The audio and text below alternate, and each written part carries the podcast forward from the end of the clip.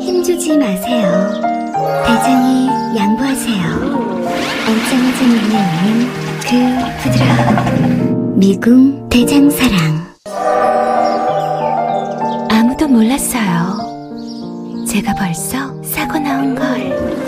앉자마자 눈에 오는 배출의 카타르시스. 빅동의 추억. 미궁 대장사랑.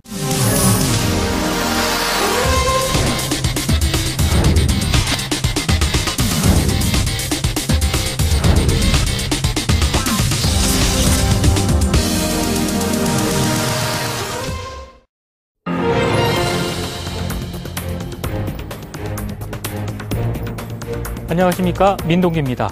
자유한국당을 제외한 여야 사당이 선거제 개혁안과 공수처 신설 그리고 검경 수사권 조정 법안을 패스트 트랙으로 추진하기로 했는데요. 하지만 패스트 트랙 지정까지는 첩첩산중이란 말이 벌써부터 나오고 있습니다. 황교안 자유한국당 대표가 좌파 독재 정권의 수명 연장을 위한 입법 쿠데타라면서 공세를 펼치고 있고 합의에 참여한 사당 내부에서도 정당별 이해관계에 따라 다른 목소리가 나오고 있는 상황이기 때문입니다.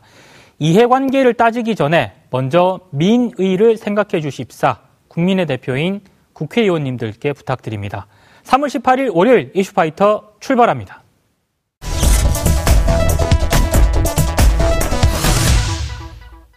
이슈파이터 1부는 사회적 이슈를 다루는 오늘 돌아다니는 말, 이름하여 사이다 오돌말 시간인데요.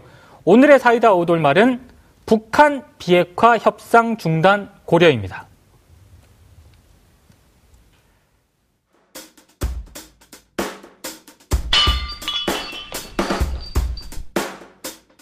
명백히 하건대 지금과 같은 미국의 강도적 입장은 사태를 분명 위험하게 만들 것입니다.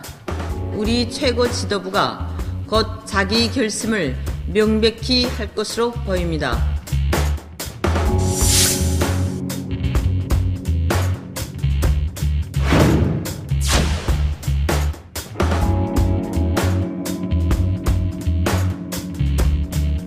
Open the possibility that negotiations would continue for sure. It's, uh, it's the administration's uh, desire that we continue to have conversations over this.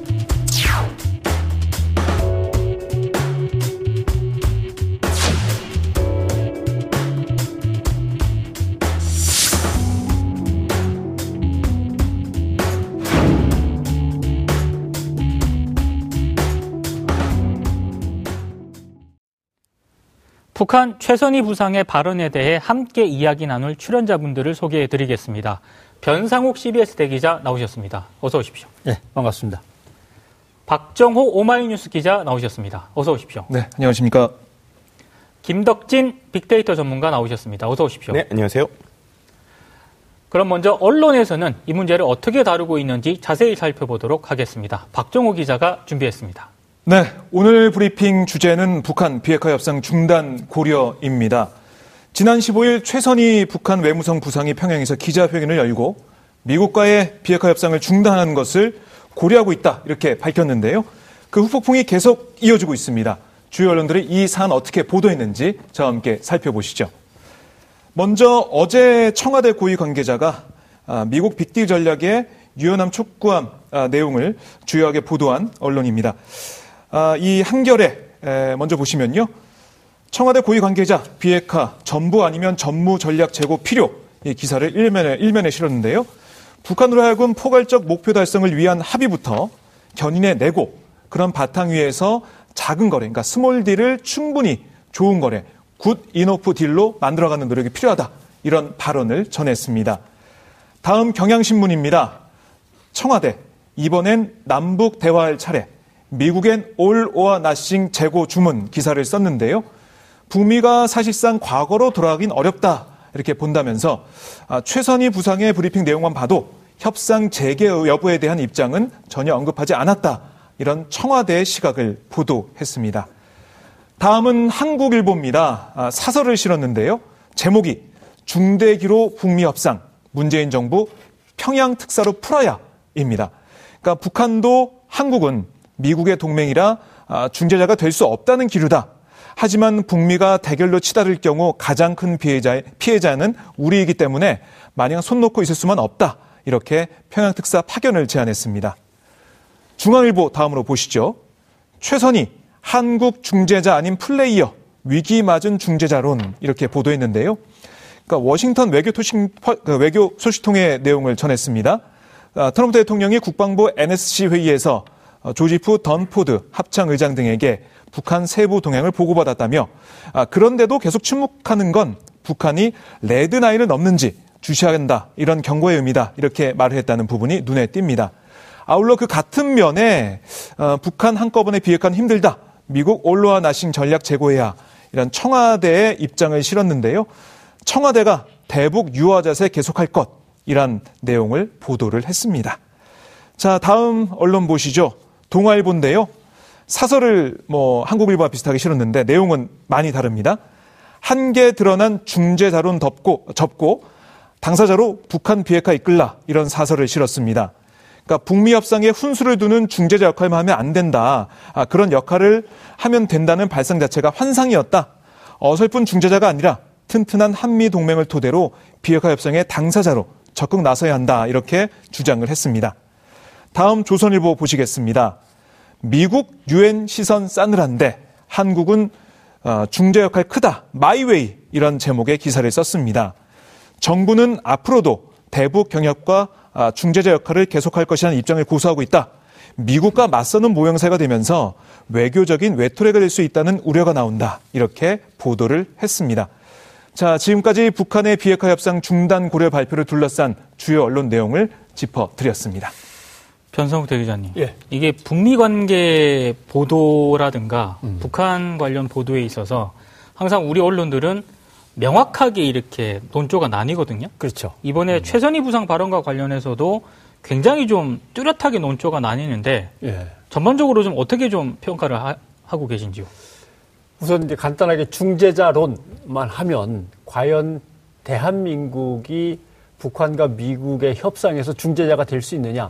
이미 미국의 군사 동맹국인데 그게 음. 가능하냐라고 하는 건데 그 발언을 한 게 사실 최선희 부상이 한 게 아니고 최선희 부상 입장은 그런 말도 나오고 있다. 그런 말도 있더라라고 하는 말을 인용한 거거든요. 네. 근데 이 말을 가지고 사람들한테 전달할 때 어떻게 전달할 거냐. 음. 최선희 부장이 한국은 플레이어지 한국이 왜 중재자가 되느냐라고 말을 했다라고 단호하게 설명하는 게 지금 한국일보에 네, 네. 논조인 거죠. 네.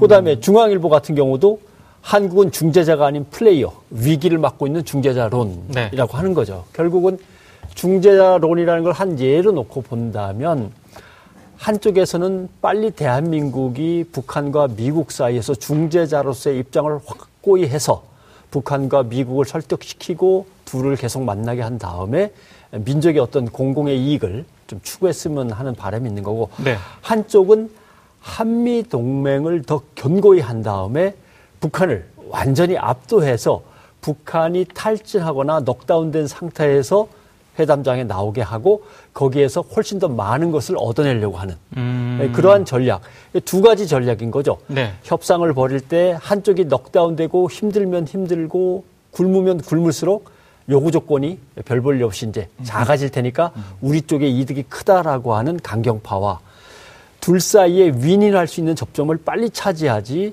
시간을 벌고 그 시간에서 공동의 번영이 생긴다, 이익이 생긴다라고 하는 건데 예. 공동 번영, 공동 이익 그것 때문에 빨리빨리 협상을 치르는 게 아니라 한쪽을 완전히 깔아뭉갠 다음에 더 큰 이익을 한꺼번에 가져오는 게 낫다. 음. 이두 가지 논리가 항상 이제 존재하고 있는 거죠. 부소장님. 네.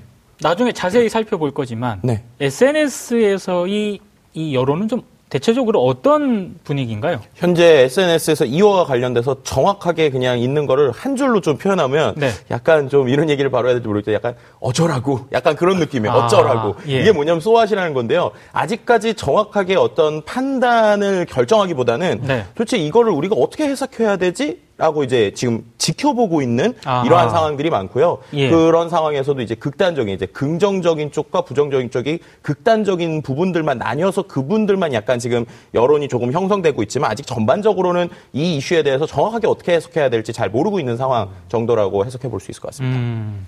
근데 박정우 기자. 네. 이 북한 미국 문제, 북미 간의 어떤 관계를 우리 언론이 보도할 때 단정해서 말하기는 좀 그렇지만 조금 이분법적으로 시, 접근하는 시각이 좀 있거든요. 네. 이런 거는 좀 어, 통일이 된 적이 별로 없는 것 같아요. 항상 그 어, 좀 어, 미국 쪽에 좀 네. 방점이 찍힌 언론이 있고 그렇습니다. 또 뭐 북한이라든가 이런 한반도 평화 이런 쪽에 또 방점이 찍힌 네. 언론이 있거든요. 아직 한반도가 통일이 안 돼서 예. 그런 면이 있는 것 같은데요. 네. 그러니까 이 언론사의 기사를 제가 쭉 오늘 보면서 느낀 예. 게 어느 한쪽으로 생각을 그러니까 어떤 주장을 좀 정해놓고 거기에 맞춰서 뭐 청와대 관계자의 발언이라든가 최선희 부상의 발언을 음. 좀 해석하는 게 아니냐 이런 음. 느낌이 들었고요. 네. 뭐 단적인 예로 경향신문과 중앙일보가 뭐 똑같이 청와대 관계자의 발언을 실었습니다. 예. 올로와 나싱 재고 주문해야 뭐 이런 내용인데요. 네. 근데 중앙일보는 보면은 어, 소제목에 청와대가 대북 유화 자세 계속할 것이라고 음. 썼습니다. 네. 그러니까 유화 자세라는 게 뭐냐면 대북 유화 자세라는 게 뭐냐면 이것만 봤을 때는 청와대가 계속해서 이런 상황인데도 유화 자세, 유화적으로 나간다는 거야? 어, 이거 잘못됐네. 음. 이런 뉘앙스가 풍기는 거거든요. 네네. 그러니까 이렇게 아, 뭔가 보도를 할 때 진보와 보수 쪽 이렇게 뭐 언론을 보다, 본자, 보자면은 좀 다르게 느껴지는 게 이 중재자론도 그렇고요. 우리 미국과 아, 북한이 협상을 할 때 어떤 누가 아, KO 승을 하고 누가 KO 네. 패하는 게 아니라 접점을 차단나가 있는 그런 부분을 좀 보여줘야 되는데 지금 최선희 부상 발언 이후에 나온 걸 보면 아 이번에 북한이 입장을 바꿀 수도 있겠으니까 우리 한국 정부도 이렇게 중재자론 하면 안 돼. 이렇게 음. 한국 정부도 잘못한 거는 바꿔야 돼. 음. 이렇게 좀 끌고 가려는 듯한 이런 네. 느낌을 받았습니다. 근데 그런 부분에서 애매해지는 것이 네. 예. 중재자로서 북한과 미국 사이에서 왔다 갔다 하면서 어떻게든 서로를 이해시키려고 하는 노력을 그만둬.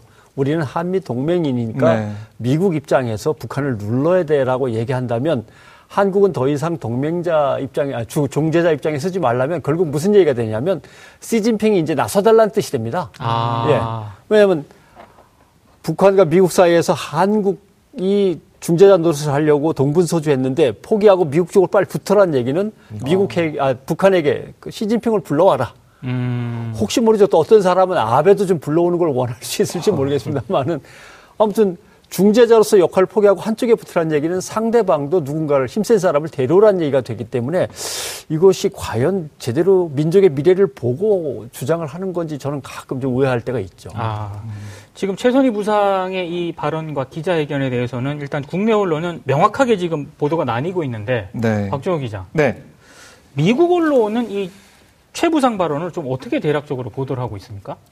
보면 워싱턴 포스트 기사가 좀 많이 회자가 됐죠. 음. 예. 그러니까 이 북미 협상 중재자로서 문재인 대통령의 신뢰성이 시험대에 올랐다. 음. 그리고 뭐 최선희 부상이 문 대통령을 플레이어라고 말한 대목을 거론하면서 음. 예. 문재인 대통령의 노력이 북한에서도 완전 인정받는 게 아니다 이렇게 평가를 하고 있어요. 예. 그러니까 문재인 대통령이 포커스를 맞추고 있다 그런 느낌이 좀 들고요. 네. 다른 언론을 좀 보면 뭐 미국에서도 약간 온도차가 있습니다. 예. 그러니까 뉴욕 타임즈를 보면 최선희 부상의 언급은 북한이 무기 시험 발사 준비가 됐다는 신호일 수 있다라고 우려를 했지만 네. 또 이게 북미 협상을 어, 무산시킬 수도 있다 또 이렇게 보고 있고요. 네. 근데 하나 그러니까 트럼프 대통령을 직접 비판하지 않은 점을 주목하고 있습니다. 음.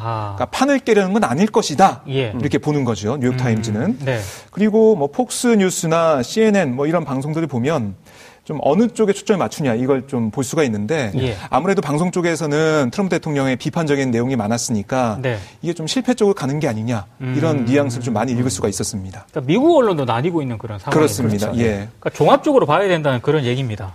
사실은 한국에서 미국 언론들의 행태를 짚어가는데 되게 어려운 점은 예. 저 언론사가 트럼프에 대해서 적대적인 언론사냐 음. 아니면 중도적인 언론사냐를 가늠하기가 참 어렵고 네. 또 하나 미국 언론들이 보도하는데 일본에서의 어떤 혐한 세력을 대변하는 언론들 그런 일본 언론들의 소식통을 받아서 미국에서 다시 전달하는 거냐 이런 것들을 면밀하게 분석하기 전까지는 아하. 그 워딩 말 자체를 그대로 받아들이기가 참 어려운 거죠. 그러면 지금 이런 한국과 미국의 언론들은 막 그 이번 사안을 어떻게 바라보느냐에 따라서 정확하게 나뉘는데 네. 지금 북한의 어떤 그런 관영 매체들이나 이런 쪽에서는 보도를 별로 안 하거든요. 그렇죠. 그러니까 제가 보기에는 최선희 부상 같은 경우 나서서 얘기를 했고 예. 거기에 받아서 폼페이오가 또 나서서 얘기를 그렇죠. 하는데 양쪽 최고 지도자들은 아무 말도 음. 안 하고 있단 말입니다. 네네. 그러니까 결국은 어떤 얘기냐면 양쪽 지도자가 나서서 무슨 말인가를 주고받고 주고받고 할 경우 둘 다 어떤 갖고 있던 서로에 대한 나름대로 약간의 믿음 아하. 내지는 서로에 대한 호감 관계가 깨질 수 있으니까 네. 두 최고 지도자는 옆에 비켜 계시고 네. 밑에 실무 책임자들이 나서서 서로 한 번쯤 경고를 하거나 견제구를 던지거나 하면서 지금 판을 짜고 있는 거죠. 음. 그래서 두 사람의 관계가 악화되면 안 되니까 최고 지도자 두 사람은 그냥 양쪽에 사이드에 빠져 있는 상황입니다. 네. 근데 이걸 가지고 예를 들면 중앙일보 같은 경우는 트럼프 대통령이 국방부 회의에서 어, 합참 의장에게 북한 세부 동향을 보고 받았다.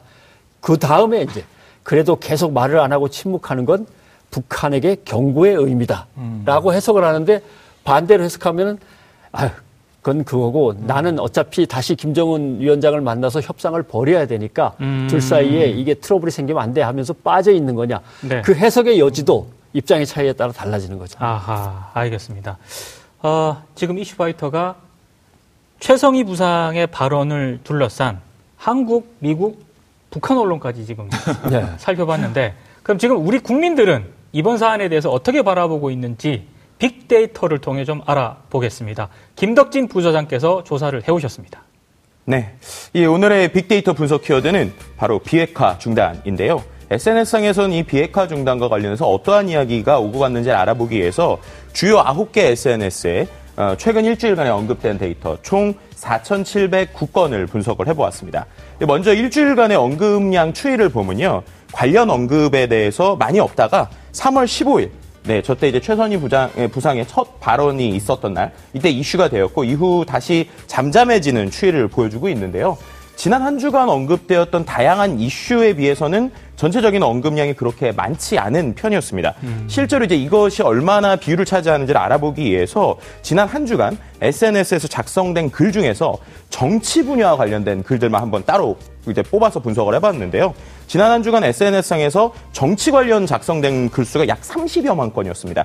그 중에서 한 4,700건 정도였다는 것이죠. 그리고 관련된 키워드를 좀 살펴보더라도 이 이슈와 직접적으로 연관이 있는 국방 안보 분야, 거기에 있는 이제 급상승 키워드들이 있는데요. 그 급상승 키워드들 요 뭐 5위뿐만 아니라 top 10 안에도 관련된 키워드를 좀 찾아볼 수 없는 이런 부분이 보였고요. 어. 또 외교 분야 같은 경우에도 급상승 키워드를 봤을 때 이제 어떻게 보면은 문재인 대통령의 어, 어떤 외국 이제 방문이나 이런 이제 그런 내용들 혹은 이제 대변 이런 키워드들은 볼 수 있었지만 관련된 키워드를 좀 찾아볼 수 없었습니다. 음. 그러니까는 언론의 관심과 다르게 이 대중들의 관심이나 표현은 타 이슈에 비해서 좀 낮은 편이다라고 해석을 해볼 수 있을 것 같고요.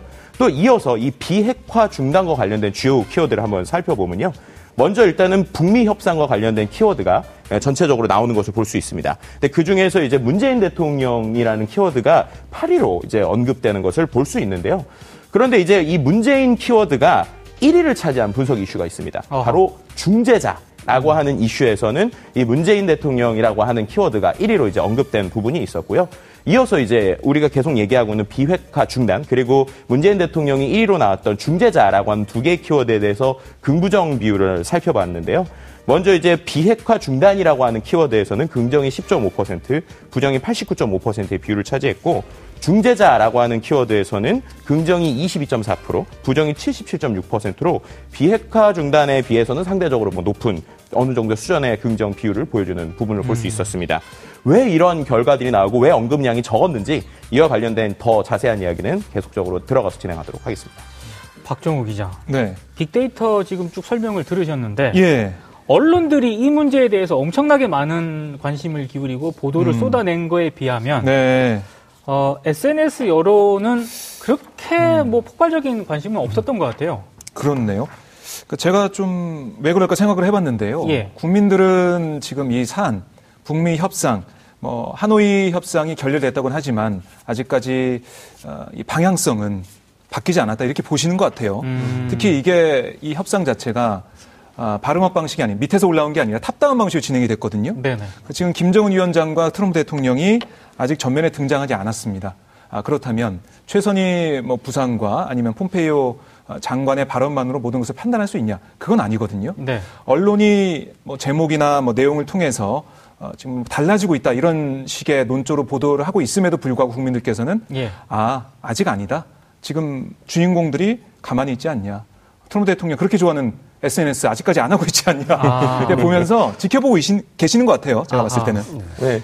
저도 거기에 어느 정도 공감을 하는 게 실제 예. 아까 말씀드린 대로 이제 전체 글이 30여만 건이 나왔는데 네. 30여만 건 중에서 비핵화 중단이 4,700건 정도 그리고 중재자 관련 키워드가 한 2,300건이에요. 그러니까는 비율로 따졌을 때도 거의 상당히 낮은 비율이죠. 그만큼 네. 이제 일단은 언론에서 얘기하는 것만큼 SNS상에서 사람들이 그런 것에 대해서 작성 자체를 일단은 많이 안 하고 있다라는 음. 이제 특징이 하나 있고요. 예. 그 작성하시는 키워드들 같은 경우는 좀 특징이 있어요. 일단은 언급량이 온라인상에서 적다라는 것은 어느 정도 좀 몇 가지로 해석해 볼 수 있는데 첫 네. 번째는 네. 일단 관심을 덜 받고 있다. 그러니까 소위 말해서 이게 아직 관심 주제가 아니다라고 있고요. 두 번째가 판단을 아직 보류하고 있다. 음. 두 가지 정도로 해석을 해볼 수가 있어요. 예. 그래서 이제 지금 작성되는 글들을 보면 상당히 극단적인 글들이 많습니다. 음. 아. 그러니까 앞서서 이제 좀 부정이 많다라고 말씀을 드렸는데 실제로 긍부정이 카운팅되는 글수는 한 천여 건 내외예요. 그러니까는 그만큼 이제 아직까지 긍부정 자체의 글 자체가 많이 없다는 것인데요. 그런데 네. 그런 것 중에서는 부정의 비율이 상당히 높은 것이죠. 그래서 이제 저기에 나오는 부정은 소위 말해서 어떤 이슈든 간에 이 정부에 대해서 어떤 얘기를 하든지 무조건 부정적으로 얘기하시는 이런 분들도 분명히 온라인상에 있단 말이죠. 예. 그런 분들의 대부분 글들이 온라인상에 이제 부정적으로 작성이 됐고요. 긍정 역시도 어쨌든 어떤 이야기든 어떤 아젠다를 떠나서 일단은 우리 지금 정부를 밀어줘야 된다라고 하시는 분들의 언급량이 좀 많은 이런 것들을 볼 수 있는데 현재 상황에서 어쨌든 지금 나온 이슈들이 소위 말해서 그 정부를 부정적으로 보시는 분들한테 소위 좀 좋은 소스거리가 되는 것 같은 이런 기사들이 있다는 것이죠. 음. 그렇기 때문에 그걸 갖고 거 봐라 지금 무슨 문제가 있는 거 아니냐 이런 식의 얘기를 하지만 예. 전체적인 내용으로 봤을 때는 아직까지는 어 이거 아직은 판단을 어떻게 해야 될지 모르는데 소왓 있지 않습니까? 그러니까 소왓 이거 어떻게 해석해야 돼?라고 지금 바라보는 수준이라고 볼 수 있고요. 그렇기 때문에 좀 어떻게 보면 언론이라고 하는 특징적인 것들을 이제 언론의 내용을 보고 아젠다를 세팅해서 이야기하는 SNS 차원에서는 좀 더 기사들이 명확한 정보 혹은 제대로 된 방향성을 전 제대로 된 방향성을 제공하는 이러한 기사들이 좀 더 나와야 된다는 것이죠. 그러니까 김덕진 부소장 얘기를 딱 한마디로 종합하면 지금 이 사안을 두고 워낙 그 흔히 말하는 진보 보수 언론이 명확하게 입장이 나뉘기 때문에 네. 그 얘기를 뒤집어 해석하면 지금 이 상황에 대해서 어, 독자라든가 그렇죠. 시민들에게 음. 신뢰를 줄 수 있을 만한 분석 기사나 해설 기사가 없다는 얘기 아니겠습니까? 네, 그렇죠. 죄송합니다. 어, 그러니까 결국 이런 거죠.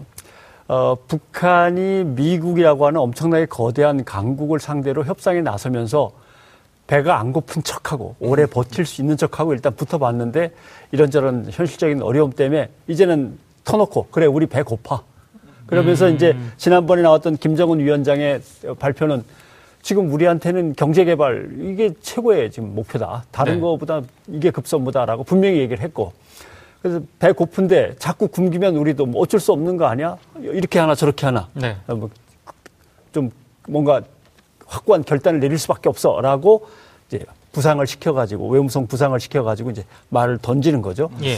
그리고 또 이제 김정은 위원장 아, 사실은 급한 건 우리인데라고 음. 베트남에서 얘기를 했잖아요. 네, 어떨 결에. 네, 네. 그러니까 왜냐하면 엄청난 경제 제재 속에서 하루하루가 지나갈수록 북한 경제가 다운되는 거니까 예. 눈으로 그게 보이는 거죠. 예. 음. 근데 이미 중간 선거를 치른 트럼프 입장에서는 어느 정도 시간은 좀 더 벌어놨으니까 그러니까 김정은 위원장 입장에서는 불만인 거죠. 자, 너무 정치적인 계산법, 아, 그 계산법에 참 당혹스럽기만 하다라고 하는 것이 이제 김정은 위원장의 입장이고 미국은 여기에서 트럼프 대통령은 적당한 시점에 하긴 해야겠는데라는 생각 갖고 있는데 네. 문제는 여기서 또 다른 문제는 북한과 대화를 계속하는 게 미국 행정부의 입장입니다라고 폼페이오가 말했단 말이죠. 그렇죠. 그 입장은 미 행정부의 입장은 그렇지만 미 의회의 입장은 여야가 또 묶여 있으니까 다를 음. 수도 있으니까 자기들의 고충을 슬그머니 얘기를 하는 거죠. 예. 미 행정부의 입장은 대화를 계속하는 겁니다. 이렇게 돼 있으니까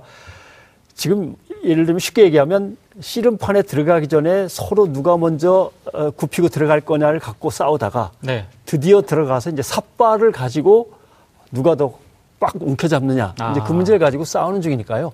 좀 시간을 가지고 느긋하게 지켜볼 수밖에 는 네. 없는 상황입니다. 쏘화 하고 대답을 내놔 그러면 네. 어렵습니다. 아 근데 제가 볼 때는 예. 아마 지금 이 대기자님의 해설을 들으신 분들이라면 네. 아 이제야 좀 그것이 이해가 되는구나. 그러니까는 음. 언론에서 못 풀어주는 거 이슈 파이터만 봐도 잘 이해되는구나 이렇게 아마 해석하지 않으셨을까. 이제 SNS에 좀 글 쓰실 어느 정도 생각이 드셨을 것 같습니다.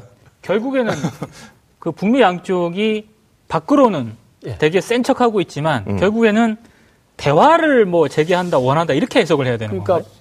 베트남에서의 협상이 이제 결렬이라고 표현하지만 결국 어떤 문제냐면 한반도에서 완전히 핵을 없앤다. 예. 북한은 여기에 동의하고 협조한다. 그다음에 그렇다면 북한에 대한 모든 제재를 완전히 풀어준다. 이 두 가지는 합의가 이루어진 상태로 그냥 가고 있는 겁니다. 음. 예. 근데 거기까지 가는데 서로 아직은 못 믿으니까 무얼 내놓고 무얼 내놓고 하는데 미국은 싹 내놓고 싹 풀어주고 이 방식을 원하는 거고 예. 북한은 당장 먹고 살 것이 부족하니까 단계별로 당장 해줄 수 있는 것 주면 우리도 당장 할 것들을 빨리빨리 해나갈게라고 하는 건데 그 중재 조정을 이제 우리가 맡고 있는 거죠. 음. 근데 김덕진 부소장님, 네. 그 우리 일부 보수 언론 쪽에서는 과연 그 문재인 대통령의 중재자 역할론에 대해서 네. 이게 과연 현실적으로 가능하냐? 음. 아, 좀 회의적인 반응, 비판적인 그런 기사도 꽤 많이 내보내거든요. 그렇죠. 이거는 좀 여기에 대한 여론은 좀 어떻습니까? 이 역시도 앞서서 말씀드린 대로 중재론 중재자론 자체에 대한 아젠다나 언급 자체가 좀 많이 없는 편이에요. 그러니까 아. 어떻게 보면은 약간 아직은 지켜봐야 된다 수준으로 이제 SNS나 빅데이터 여론을 해석할 수 있을 것 같습니다. 예. 그러니까 한쪽에서는 아 이거 아니야 벌써 이거는 우리가 있는 게 아니야라고 얘기하고 있고 한쪽에서는 그럼에도 불구하고 계속 가야 돼라고 하고 있지만 앞서서 말씀드린 것처럼 그 두 목소리를 내는 쪽이 아직은 뭔가 정확한 어떤 일반적인 사람이라기보다는 명확한 정치적인 색깔을 가지신 분들 음. 이런 분들이 이제 그런 의견들을 쏟아내고 있기 때문에 전체적인 양에서 좀 적은 부분 그렇지만은 긍부정은 극단적으로 갈리는 이러한 형태들을 보여주고 있는데요. 그렇기 때문에 전반적인 의론들은 아직은 좀 더 지켜봐야 된다. 혹은 기존에 있었던 스탠스를 조금 유지하면서 더 지켜보겠다라고 하면서 앞으로의 해석되는 것들을 좀 더 봐야 될 것 같다라는 식 정도로 지금 이해하고 있다라고 얘기할 수 있을 것 같습니다. 어, 북미 관계를 어떻게 바라볼 것인가 이거는 뭐 언론사들마다 평가가 다를 수 있고 네. 뭐 포인트나 주목하는 부분도 다를 수 있다고 보는데 어, 변상욱 대기자께서 보시기에 다를 수는 있지만 그래도 보도할 때 이런 원칙과 이런 기준은 좀 반드시 지켜줬으면 좋겠다 하고 바라는 게 혹시 있으신가요? 결국 이런 문제죠. 원칙을 타협할 수는 없습니다. 그러니까 음. 아까 맨 처음에 얘기가 나왔지만 한미 동맹의 한 축이 우리인데 네. 우리가 북한과 미국 사이에서 중재자로 나선다는 거는 한미 동맹에서 북한 쪽으로 한 발짝 가는 거 아니냐 음. 이렇게 이제 해석을 하는 거거든요. 네.